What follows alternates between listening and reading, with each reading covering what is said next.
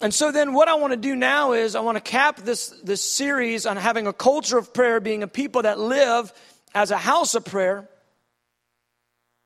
I want to cap it with the biblical prescription. That's what I call it, the prescribed actions for the body of Christ, for the people of God, when there is trouble in the earth, when there is havoc happening. The Lord is very clear as to what the prescription for the people of God is. And I want to just work through it. He gives us the book of Joel as a template. It is a prophetic template that tells us how we are to respond in times of crisis, in times of trial, and in times ultimately of judgment. When the judgments of the Lord are in the earth, he calls his people to respond in a certain way. And here's the statement I want to make that's going to be the overarching statement. Whereas right now we operate in worship and prayer ceaselessly in the house of prayer, and many, many ministries have real focused and aggressive prayer going on. I mean, 20, 40, 60 hours a week. Hundreds of places in the earth, maybe thousands, with a very aggressive focus on prayer, even a vision for 24/7 in many, many places. As that's our current reality, that is going to continue and expand in a great way until we're going to see ceaseless prayer come together like a mosaic all over the earth. So there's going to be a global atmosphere of worship and incense that never ceases all over the earth. That's coming to the earth. Isaiah 62 identifies that. The Lord says he's already set watchmen in place who would cry out night and day. That's a global community that cries out ceaselessly unto Jerusalem becoming a praise. And ultimately, that unto Jerusalem becoming a praise, that equals the Lord Jesus on the planet in Jerusalem. And so this is the end time agenda, but this is where it's going to go. It's going to go from what we're seeing in a prayer movement happening right now to a time when we're going to be not simply in ceaseless prayer, but we're going to actually be in ceaseless solemn assembly. Ceaseless solemn assembly. Now here's the thing. Currently we operate in prayer and then we gather to solemn assemblies. Ministries like The Call have rallied believers together in solemn assemblies for the last decade or so in massive gatherings of fasting and prayer to cry out to the Lord for mercy in order to avert crisis and judgment and ask the Lord to release blessing and revival. Even though that our sin in our nation and in other nations has become very great. Well, there's a time coming, ultimately, before the day of the Lord, when those ceaseless prayer gatherings, the houses of prayer and praying church, and the idea of the solemn assembly, those are going to merge, and we're going to be in what I would say is a perpetual solemn assembly mode. Now, there's my umbrella statement. And let me now walk us through Joel 1 and 2 and explain the template that's going on here. Now, the prophet Joel is prophesying in a day prior to 580 BC. He's prophesying prior to the Babylonian invasion of Jerusalem. If you're not familiar with that, essentially, Babylon swept down upon Israel in the southern kingdom, and he in three different waves, and they absolutely destroyed the southern kingdom of Israel. They burnt the temple to the ground, and they took hundreds of thousands of Jews captive to Babylon. It's a critical piece of information you've got to know about the Old Testament, because if you don't understand that, then you don't really get what the Old Testament prophets are prophesying about. That was like the major turning point when Babylon sweeps down on Israel, on Jerusalem. in the southern kingdom. And that happens in finality. It happens in 606. 586 is the first. There's another wave in 595 and then 606. Three waves, Babylon comes and essentially wipes Jerusalem and Israel off the map. And they stay wiped off the map for about 70 years. And then they come out of captivity. And that's where we get, the prophetic books like Haggai and Zechariah, when they're coming out of captivity and they're going to rebuild the temple. Nehemiah. So Joel is prophesying prior to that time. It's important to understand the context. Prior to what we would call a historic day of the Lord. Now, there are day of the Lord events throughout the scripture where the Lord releases judgment because of sin. And over 30 times in the Old Testament, that phrase, day of the Lord, is used. And each time it's speaking of an historic day of the Lord where the Lord brings judgment on his people because of sin. What he's doing is he's allowing foreign armies, he raises up foreign armies to bring a disciplinary action on the people of God so that they would repent of their sin and turn back to God. And he identifies this in Isaiah 10 in a real clear way. He says, I use the foreign army as a rod of correction in my hand. I use a foreign nation as a rod. And so throughout the Old Testament, we have these historic days of the Lord where the Lord released judgment on the people of God. Now, here's the thing you got to know about the historic days of the Lord. All of them point to the final day of the Lord, when the Lord Jesus returns to end the military conquest of the nations by Antichrist. Jesus comes to end Antichrist's reign on the earth. And that, there's many, many different details to that, but all of the days of the Lord historically are a prefigure or a prophetic sign that point to that final day of the Lord. So when we have the book of Joel, we've got to understand it's historic and it's eschatological. In other words, it points to the past, and that event that happened in the past points us to the future. Does this make sense? Good. All right, let's begin just to work through what's going on here in Joel's day. Joel says in verse 2 of chapter 1, when I read these verses, I get butterflies in my stomach because the way that it applies to us and the way that it parallels the season of time in which we live.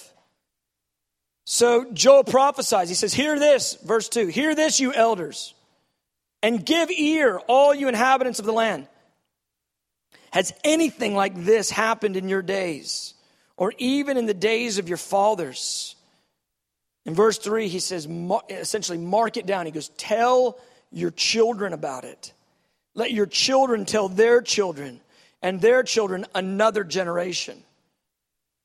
He goes, what's happening right now to you, Israel, is historic, and I want you to pass it on through the generations. I want you to mark this time, take it seriously, and tell it to your children, and have their children, to have them tell it to their children and their children's children. This needs to be a time when you take notice. That's what he's saying. And here's why. I'll give you the verses in a minute, but I'll just tell you what happens. The Lord, at that time, because of Israel's waywardness and their worship of false gods, the Lord releases several different plagues on Israel. The first plague is a plague of locusts. The next plague is a drought. And then the next plague is a fire plague. You get all of that in Joel chapter 1. Locusts, drought, and fire. And here's what happens. We don't understand the implications of a locust plague, but when you have an economy that's totally built on agriculture, as it was in Israel in that day, one locust plague will completely cripple the agriculture and destroy the crop cycle and completely turn everything upside down. One locust plague. You're talking about millions of locusts devouring hundreds of thousands of pounds of crops daily. And the whole time they're going along, they're laying eggs. They're multiplying at an exponential rate. And what happens is there are so many, it fills the sky and it actually blots out the sun, darkens the land, and the whole sound across the land, it sounds like fire devouring as these locusts are continuously chewing and destroying everything that they can get their hands on. Any greenery in their path, it's devastating. We go, locust plague, okay, some bugs came, and we just don't, like kind of flying grasshoppers. We don't get it. But what's going on there is real severe. And intimidating and fearsome. And there's nothing you can do about it. Well, look at verse 4. Joel says, I want you to mark it down, take note. He goes, what the chewing locust left, the swarming locust is eaten. What the swarming locust left, the crawling locust is eaten. And what the crawling locust left, the consuming locust is eaten. These are not simply different names for the same kind of bug. These are four different kinds of locusts. Here's what happened. They got hit with four successive locust plagues. Four in a row. One plague cripples the economy. The second plague comes along and they begin to eat, the nubs. The third plague comes along and they're eating the wooden stems of the nubs. The fourth plague comes along, and I don't even know what's left, but they're eating that. Four in a row.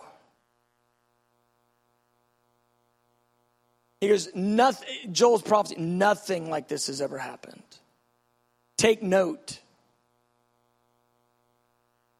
There are incredible parallels. I'm going to touch base on them in a minute. We have not had so to speak, a locust problem in our nation or in the earth, as far as it's relating to the global food supply. Though I did see a really weird article today, actually, about some kind of Asian superbug that is destroying many crops. It's just odd. I saw the headline this morning. Destroying many crops in the food supply, in our national food supply. But we haven't had a locust problem per se, but we have things that are devouring us. We have sin issues that, by and large, people are embracing that we may not recognize the toll that it's taking on the morality in our nation and the global morality. I was in Germany about 6 years ago. And basically in Germany, where I was at, every restaurant was a bar. That's where you went to eat. And I was sitting there talking to this guy that he wasn't a believer. And we were I was talking about the Lord with him. And he said, cause he was kind of interested, what's this American doing here? And so I said, I'm here for a conference. And we started talking.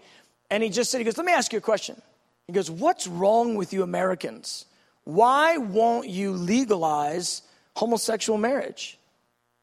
He goes, that's the weirdest thing that you won't sign off on that. Because you guys are so prude and you're so conservative, and what's wrong with you? And it dawned on me that there is a kind of a, at least in Europe, but I think it's way more than Europe, but there is a global influence in regard to, say, people's view on alternative lifestyles, homosexuality, perversion, that you just are supposed to allow anything that anybody wants to do as long as it, quote unquote, doesn't hurt anybody else. And his mentality was just that we're just so off in left field that we wouldn't legalize gay marriage. Well, here we are 6 years later, and there's 6 states in Washington, D.C. now that all have legalized gay marriage, and it's beginning to sweep our nation. And until even, you know, in California, they vote against it, and then it gets litigated in the courts. I don't know if you guys followed this. Litigated in the courts, and the judge that presides is a homosexual, and he strikes it down, strikes down the vote. That doesn't sound legal, but it's passed. And so what is happening is there's a spirit of perversion and homosexuality that's taking over. Beloved, if I was saying this 15 years ago, people would be in shock. Now I'm saying it, and it's just, we just kind of know. Beloved, mark it down. Nothing like that has ever happened. It's never happened in our history and the history of the world where there is a global consensus that homosexual marriage is okay. The United Nations just passed a resolution agreeing that homosexual marriage is okay.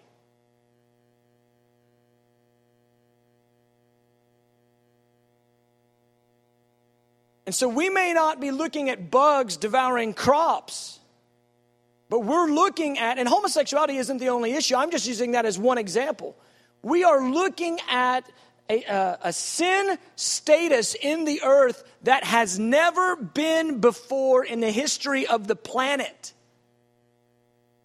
We need to take heed of Joel Chapter 1, 2, and 3, where he says, mark this time down. It's never happened before. I can say to you with confidence, we are in a time of the proliferation of sin and the spirit of the age and the Antichrist spirit that is people are embracing in a massive way that has never happened before in the history of the planet.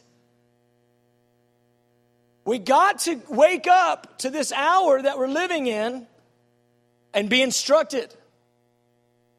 So in Joel 1, they go through the 4 locust plagues, and their entire economy, their entire society, the agriculture is completely decimated. But what happens is this: on the heels of the locust plague, the only thing that can fix that is rain. If you get some rain, it'll start to cause the seed cycle and agrarian cycle to begin to reproduce. Well, what happens? The people don't take note, and the Lord withholds the rain. And so what happens is any of the little things that begin to bud and sprout after the locust plagues, they're all shriveled in the vine. Look at verse 11. He's identifying the drought here.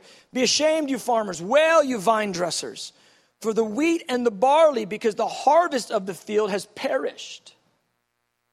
The vine has dried up, and the fig tree is withered, the pomegranate tree, the palm tree also, and the apple tree. All the trees of the field are withered, and surely joy has withered away from the sons of men. It's another wave of judgment. And the people are not waking up. We have had in our nation historic flooding and tornadoes this year. Never happened before. The number of tornadoes and the concentration of them and the number of floods have beaten the historic records this year, beloved. It's like another wave. And by and large, we kind of just keep going business as usual. It's crazy how we just keep going business as usual. I just read now this isn't like a news report on sort of like Apocalypse Now website. This is on weather.com. Weather.com. And it said, seismologists predict that a record-setting, never-before-been earthquake is imminent on the west coast of the United States. And they give the reasoning, and they talk about in a certain area they built dams, and when they built these dams, these smaller earthquakes have ceased for a certain period of time. And what the deal is because the smaller earthquakes have all stopped. They're saying that the pressure in the plates has built up to an unimaginable level. It's a never before level of tension in those plates. And the guys that know it, the guys that know the science are looking at this and they said, no, this will be the biggest earthquake essentially that we've ever seen on the San Andreas Fault in California. This isn't doomandgloom.com saying that. This is weather.com.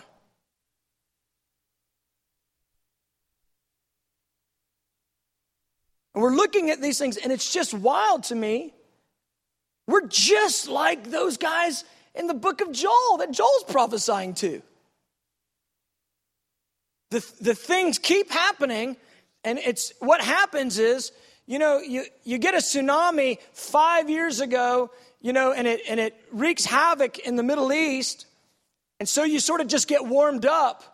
And then you have like the Haiti earthquake and the Japanese earthquake and the tsunami and all these different things. And you sort of just get used to the fact that there are massive ecological disasters happening until right next door in Alabama, this tornado cluster destroys Tuscaloosa. And in Joplin, Missouri, just wipes it off the map. And we're just kind of like, just whatever, just going about our business. And I'm telling you, there's got to be a sound amongst the people of God that says, hey, something is up, seriously up right now. And I tell you, I want to see mass numbers of souls come to salvation in Jesus. But hear me very clearly. Mass numbers of souls coming to salvation in Jesus isn't going to happen through our modern church growth efforts. We've got to have something of another order, something of another kind, something of kingdom power released to see the tide switched, to see the culture in the earth changed, and to see the power of God descend. We've got to follow the biblical prescription for how to see things change, and then we'll see the activity of heaven released in the earth. And so in Joel 1, 4 locust plagues, and they don't wake up. A massive drought that follows the plagues, and they don't wake up. And so what happens is because everything is dried up and there's no water, fires start. And fires begin to burn in the open fields and continue to devour anything in its path. We have historic fires right now taking place on the West Coast. We've had challenges with fires. There are so many disaster things happening right now. I read a report just a couple weeks ago that FEMA, they said, we are completely, we're on pace to have no money at all available for federal emergencies. By April, May timeframe, they're forecasting we're not going to have any cash to do anything to help if there was major crises. So look at verse 19. Here's the fire verses. What I'm doing is I'm just walking you through it so you can understand this thing when you read it. For years, I'd read it and go, man, locusts and dried up trees and looks like the cattle are on fire. What does that mean? It's really not too hard. 3 successive plagues and the people didn't wake up. Verse 19, O Lord, to you I cry out. Joel's interceding. For the fire has devoured the open pastures, and a flame has burned all the trees of the field.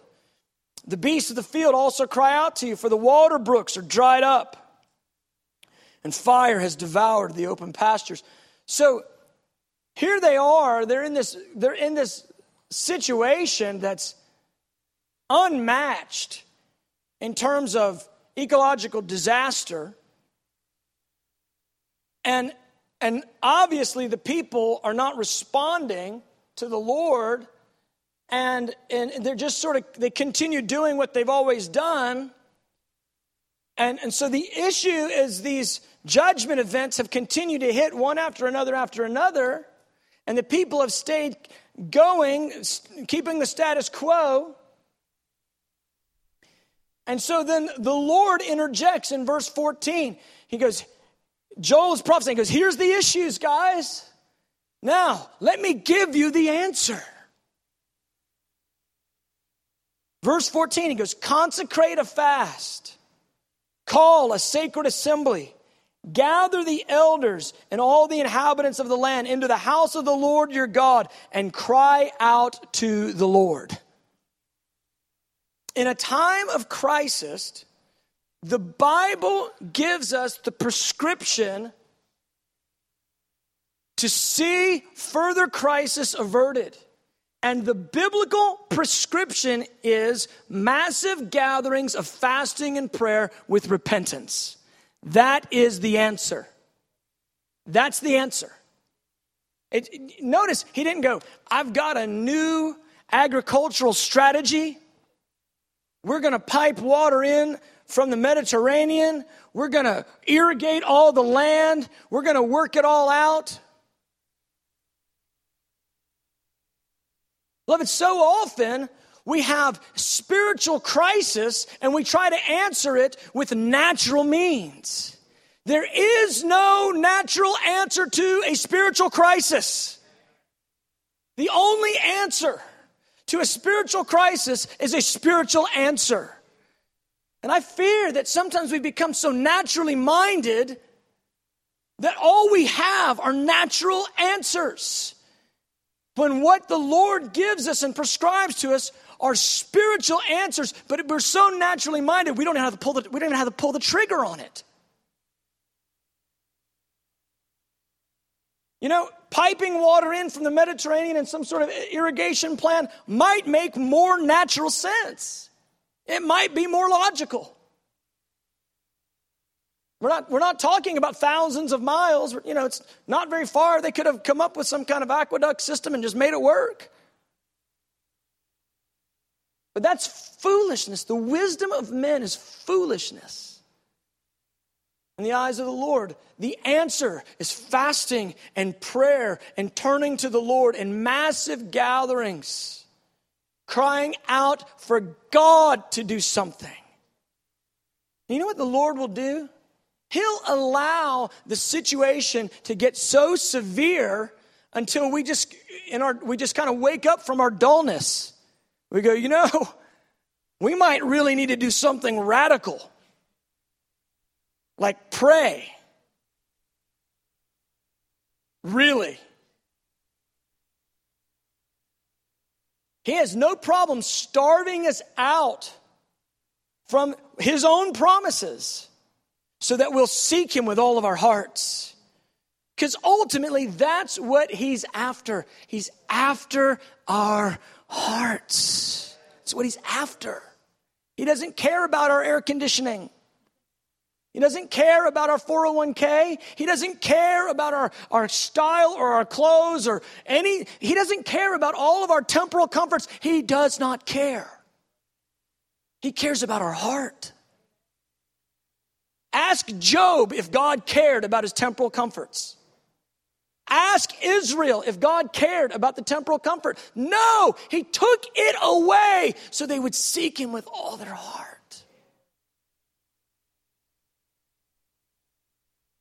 He cares on a level far deeper than we imagine. Sometimes we just relegate the blessing of the Lord to some shallow, temporal kind of need-meeting thing. God just meets all of our needs. And I believe he is a need-meeting God. But we just leave it at this shallow level, not recognizing he's actually trying to conform us to the image of his son. He's actually trying to press us into the mold of Christ. He's actually trying to get a bride in the earth that's comparable, that will be a comparable partner for Jesus, who willingly laid his life down for his bride. He's not as interested in our temporal comforts as we imagine. He's interested in our hearts. Now, through the prophecy of Joel 1,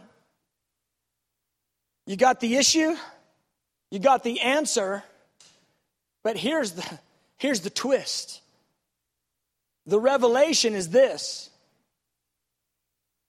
And Joel tells them, he says, what you've already seen is nothing compared to what's coming. Because what you've seen is only the prophetic type of what the real prophecy is about. He says it in verse 15. After he says, here's the answer, call a fast, gather in fasting and prayer and repent, turn to the Lord and cry out. Verse 15, he says, alas, here's why. For the day of the Lord is at hand. It shall come, future, as destruction from the Almighty. Here's the point he's making to me. He goes, guys, these locust plagues, this drought, these fires, no, that's not the end. He goes, that was just the picture of what's coming. That was just the picture. That was just the prophetic type. Something is about to come. The day of the Lord is about to come. And that right there, that just gives me butterflies. If you had lived through these things, and he said, hey, this isn't really the main thing. The main thing is getting ready to happen. That would compel you, wouldn't it? What's interesting is, in chapter 1, he talks about the locusts as a nation that's come up against his land. And it's prophetic language to speak of what's about to come. Because in chapter 2, he describes it.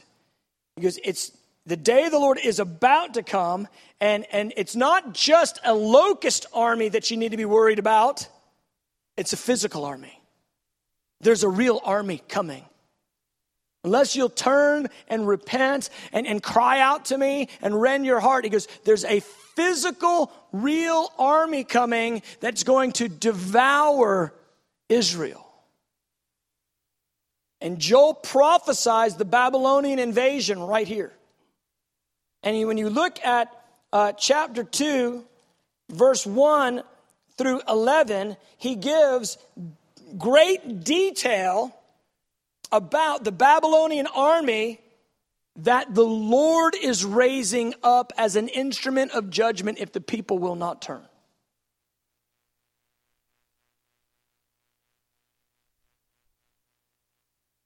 We've got to deal with these things, beloved.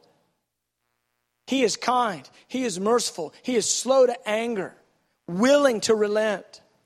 The question is, will the hearts of humankind, and really the issue isn't even the lost. The issue is, will the heart of the church turn back to God? Will we repent of sin? Will we repent of our compromise, of our prayerlessness? Will we repent of our dullness and our focus on other things? And will we turn our hearts to God? Because this human army that's coming, it's not like any other army that's ever been. Look at verse 2 right there, the second part. He goes, a people come, great and strong, the like of whom has never been, nor will there ever be any such after them, even for many successive generations. And he gives details. He goes, a fire burns before him. They devour the land. They leave it desolate.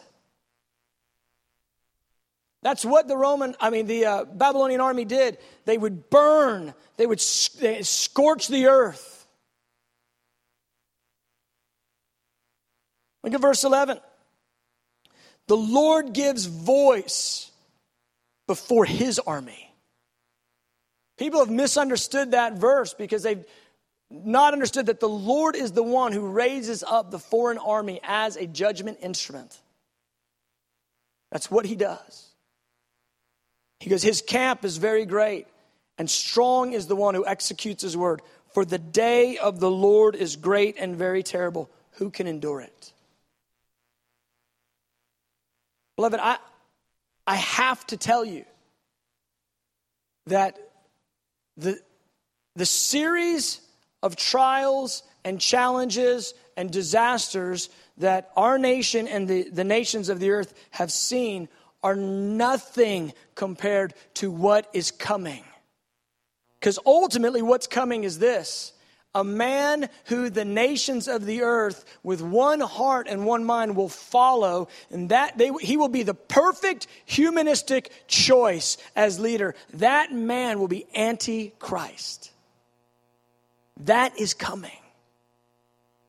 This day of the Lord prefigures the future day of the Lord. Just as there were a series of crisis events unto the real crisis with the army being raised up, beloved, I believe we're seeing the beginnings of what Jesus called birth pangs that are beginning to happen in the earth, and it's a prefigurement of judgment because there is a real army, a real Antichrist that's going to come on the earth. And I tell you, in that hour, all the gray areas will be kicked out. All the props that we prop ourselves up with, will be kicked out, and it will be Christ or Antichrist. It's the day of the Lord. The historic days of the Lord tell us about the future day of the Lord. And we have time. Not as much as I'd like, I don't think. But we do have time. And we have the clear prophecy of Scripture in how to respond when you see crisis abounding in the earth. And so Joel goes on in chapter 2, and it's kind of like he goes, if you didn't hear me in chapter 1, let me say it again for you. Let me reiterate the answer for you in chapter 2. Look at verse 12.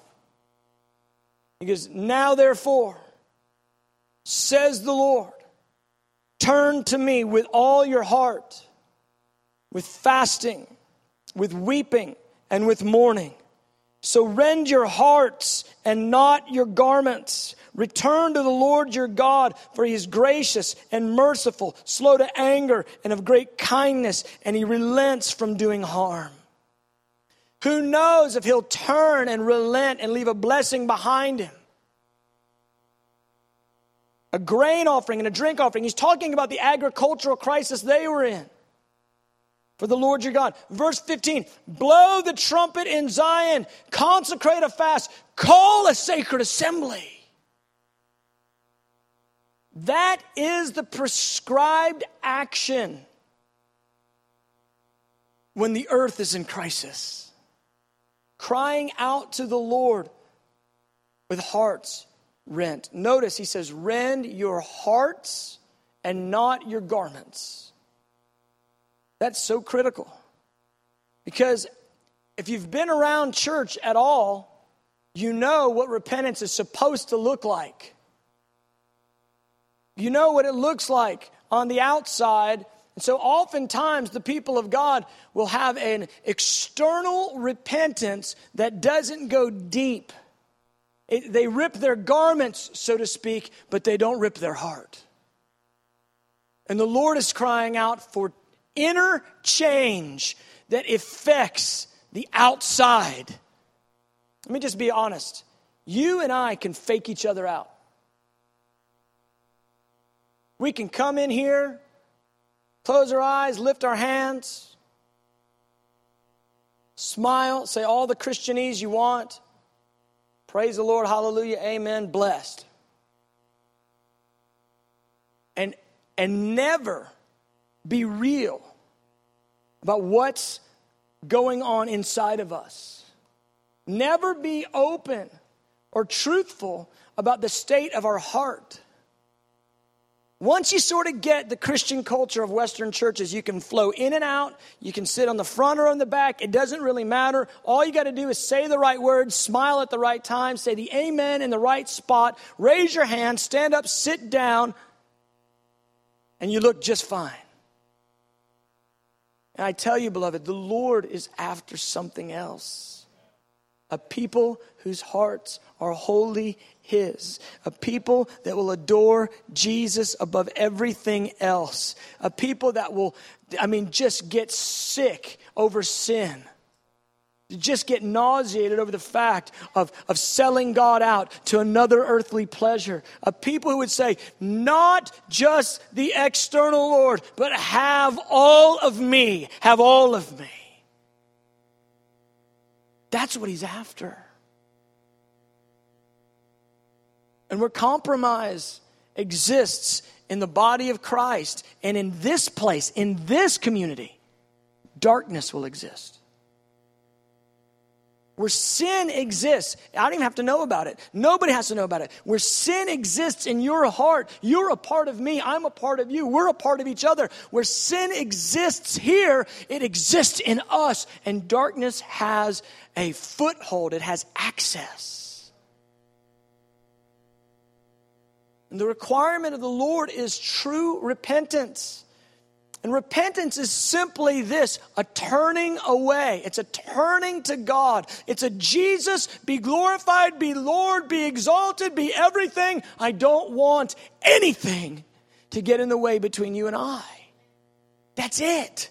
It's an agreement with light and a disagreement with darkness. It doesn't have to look like face down tears, and cries loud before the Lord. It doesn't have to look like that. It can simply look like, I don't want sin anymore. I want you. I want you. Now, it may be tears and cries. That's fine. But the external of crying and weeping and yelling and all that without the internal, it's not what the Lord's after. He's after hearts that are ripped open. That is the prescription to turn the tide. That's the prescription to stave off further judgments. The exaltation of Christ and a people being wholly His. Wholly His. Jesus being preeminent, first above everything else. I wonder sometimes when the service goes 15 minutes longer than usual. And we're tapping our foot and we're like, man, I need to get on. Really? I'm not saying that in judgment. I'm just saying, is he worthy of our 15 extra minutes? He's worthy of that and much more. He's after a bride that loves Him as He loves her. He's after a people whose hearts are broken before Him. You can hear a word like this and get condemned over sin, and that's not the point either. The point is, run to Him if there is sin. Run out of that, it will kill you. And run to Him and receive life. That's the point. The point isn't to get into some game of shame where you beat yourself up. The point is, there is an answer. It's Jesus. He's the answer. He's the answer for whatever is taking your affection from Him. He's the answer. Whatever's dominating your mind and your actions, that's stealing your heart from Him, He's the answer. Run away from it and run to Him. Run to Him. Rend your heart. Not just You're outside. Rend your heart. Because he's gracious. He's merciful. He's slow to anger. He's of great kindness. You know what Joel's message was to them? His message was, guys, God is so kind. If you'll turn to him, he might actually turn this judgment away. If you really turn to him.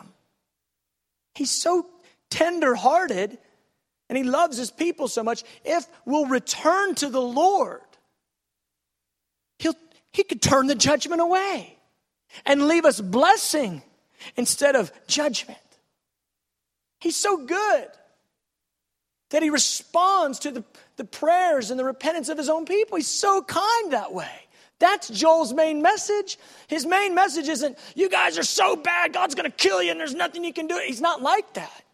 He's like, God wants to turn. God is kind. If you'll turn, he'll turn. And beloved, that's the word for America right now. America, if you'll turn, God will turn. If you'll turn, he'll turn. He'll turn the judgments away from us. We must return to him. Here's the thing. We love Joel 2 because Joel 2 promises an outpouring of the Holy Spirit. We love that. It shall come to pass in the last days I'll pour out my spirit on all flesh. Your sons and your daughters will prophesy dreams and visions. Blood, fire, vapor, smoke. Oh, it's going to be good with revival. And we completely missed the point. Joel 2:28, the promised blessing. Joel 2:28 through 32, that promised outpouring of the Spirit, the promised salvation of the masses, the promised signs and wonders and blessing of Joel 2:28 through 32, it only comes after the turning of Joel 2:12 through 17. You can't get Joel 2:28 through 32 without the return to me, says the Lord. Rend your hearts and not your garments. Rend your hearts and not your garments is the precursor. It's the precedent. It's the requirement, the prerequisite to get the outpouring of the Spirit. It doesn't come another way, beloved. We're foolish to imagine that it does. There's a required turning for the promised outpouring. That's so important. And I love the promise. I'm staking my life on that promise.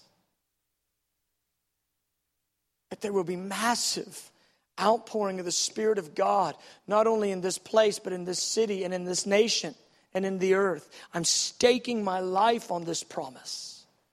That there is a great move of the Spirit coming before the day of the Lord, before great judgments and the return of the Lord. There's a great outpouring that's going to see all those who call upon the name of the Lord shall be saved. There's an outpouring that's going to touch all flesh across the nations. Oh, we've never seen the likes of what God has in store. And so that promised outpouring, there's going to be a repentance and a returning. If he can promise the outpouring, then we know that there is a repentance and returning that will happen. And the question is, when will we respond? Will we respond after the first 4 locust plagues? Will it take a drought? Will it take fire to devour the land? Are we going to wait for the Babylonian army to destroy everything? How long? It's like I can hear the voice of Elijah prophesying on Carmel. How long will you waver between two opinions? If the Lord is God, serve him. If Baal is God, serve him. But choose one and go for it. And fire came down. And oh, if the people of God would turn with fasting and prayer, really turn to the Lord, rooting out all the doubtful areas, rooting out all the little compromises, all the little foxes that are spoiling the vine, asking Holy Spirit to shine the light of conviction, really laying their hearts bare before God and saying, investigate my life and make me clean. Oh, beloved, he would rain down righteousness on us and pour out his Spirit upon us. And that is the great need of our hour. I tell you, the great need of our hour isn't that, quote unquote, America would be, quote unquote, great again. The great need of our hour is that Jesus Christ would be great again. That we would see him as great. There's so many prognosticators right now, and they're speaking of financial crisis that's imminent. I mean, it is so over the top in the media. You can read on it on any day. And somehow we believe it's in the hands of the legislators whether or not America's economy will continue to flourish or whether it will continue to languish or even get far worse. I tell you, it's not in the hands of the legislators. It's in the hands of God. And if the people of God will turn, who knows how it will go. But I tell you, I'm not sure if a quote-unquote flourishing economy is the best thing for America. I wonder if a little leanness might cause us to reach out to God. Might wake us up a little bit out of our stupor, our financially induced narcolepsy.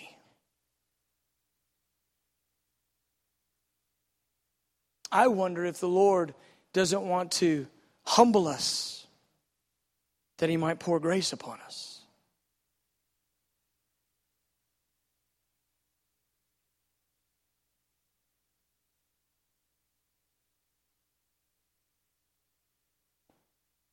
The parallels are so obvious between Joel 1 and Joel 2 and where we're living today. They're so obvious. We've got to turn. This is where the mentality of a culture of prayer ultimately takes us to hearts that are rent before God. We live a lifestyle of consecration and fasting and prayer, turning and living in a perpetual solemn assembly. That's where it's going, beloved. And that perpetual solemn assembly is going to give way to a perpetual outpouring of the Spirit. That's where this whole shift is heading. It's a massive outbreak of the Spirit of God on a people whose hearts are wholly his. And it's not going to just be revival in the church, where the church kind of gets a new breath. There is an awakening coming to the earth. There's an awakening coming to America that's going to see mass numbers of lost people born again. There is an awakening that God wants to release in America that's going to shift things culturally. There is another great awakening on the horizon. And I tell you right now, it's the hour for the people of God to turn with fasting and prayer and pray prayers of desire and sing songs of desire, that we would see the Lord rain righteousness on us.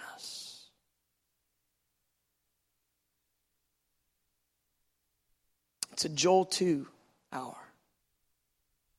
And that's why I'm so excited about what's coming up August 6th. That a United States governor would call a Joel 2 solemn assembly of fasting and repentance, that America would turn. Oh, this could be the hour, beloved. This could be the hour. And my word to us is that we would say yes with hearts wide open before the Lord. Wide open, say, Jesus, investigate us. Spirit of God, investigate us. Remove from me any doubtful areas. Show me what's not pleasing.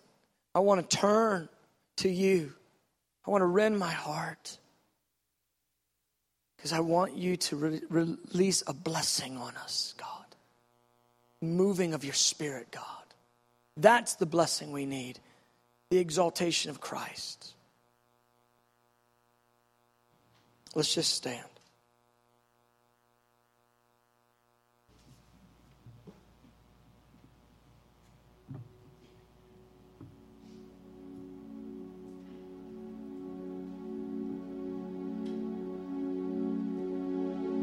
It's impossible for me to preach a message like this and act like I'm fine. I need the Lord. I need Him to come and shine on my heart.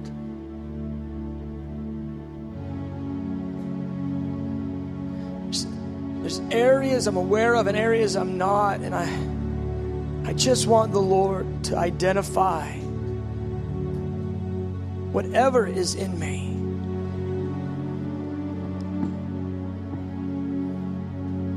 I could truly, with a heart that's wide open to God, turn.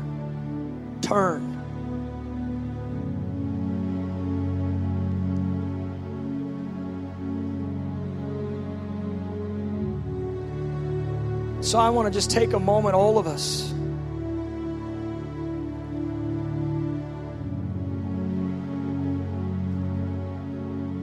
Just to ask the Holy Spirit to come and investigate us. Some of us, He'll make certain things obvious to you right now. Some of you, it'll be in a day ahead. Compromises and unforgivenesses. The key is to allow Holy Spirit to always speak and then to turn when He says here or there. But in light of what we're saying, Joel 1 and 2, in light of the urgency of the hour, in light of the status of our nation, we cannot keep going as if everything is fine.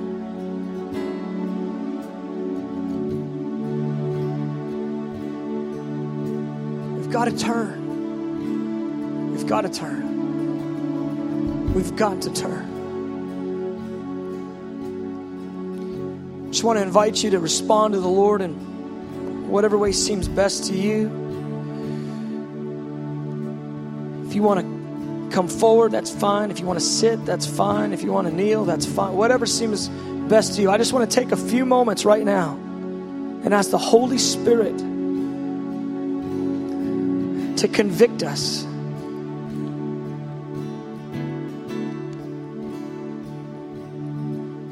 So come, Spirit of the living God, shine light on us. Release conviction, I pray. God, where there's been doubtful things that we've practiced or agreed to, I pray, release revelation to us. Convict our hearts, God, where things are obvious right before our eyes. Convict us.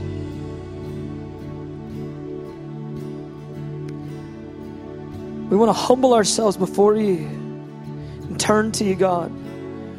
God, we've been arrogant. We repent.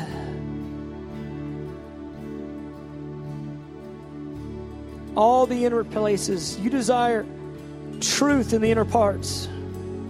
Now come, Holy Spirit of God. I'm asking for real repentance, real conviction.